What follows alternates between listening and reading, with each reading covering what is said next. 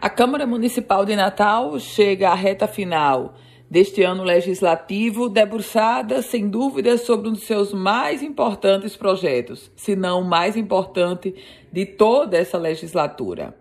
E claro que eu estou falando sobre o plano diretor da capital potiguar. Começa a ser votado esta semana e os vereadores estão debruçados nas mais de quase 400 emendas apresentadas. O, a meta da Câmara Municipal é votar o plano diretor nesse dia 23 de dezembro.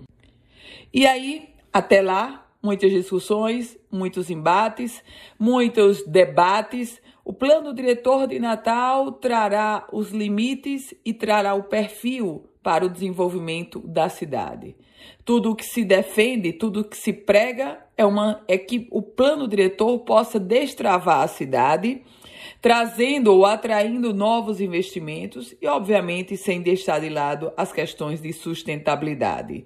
Os principais pontos desse novo plano diretor são alvos de emendas e tratam da inclusão da acessibilidade em todo o seu corpo, exclusão de trechos e regulamentação das áreas de proteção ambiental e das áreas especiais de interesse social, e ainda o aumento do gabarito para a construção em áreas como Arridinha, Via Costeira, área não edificante de Ponta Negra e o entorno do Parque das Dunas, além da chamada outorga onerosa. O debate é intenso, longo, mas tem prazo.